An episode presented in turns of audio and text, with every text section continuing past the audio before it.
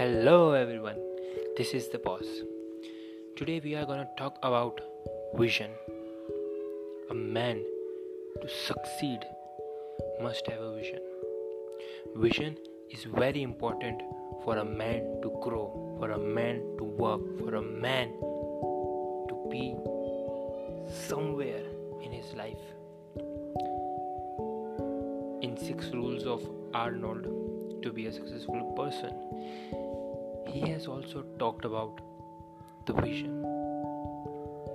Anyone who want to succeed in a life before starting he should have a vision. Vision is really important for a man to just sit down,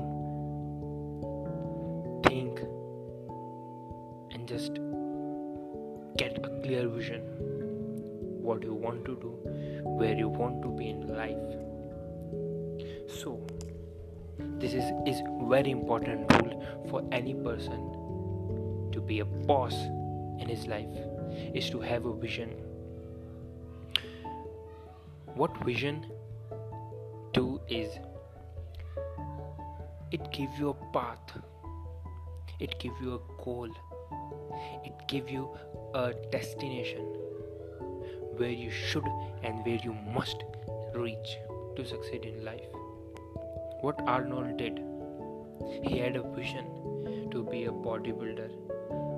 He just had a vision in his mind that he want to be at that position after so and so time. So what he did, he just worked and worked and worked till he just reached his destination. Then he had a vision to be a mega film star. There were so many people who said that he can't do this or that and so many things. But Arnold had a vision and he was really, really focused and he achieved what he wanted in his life.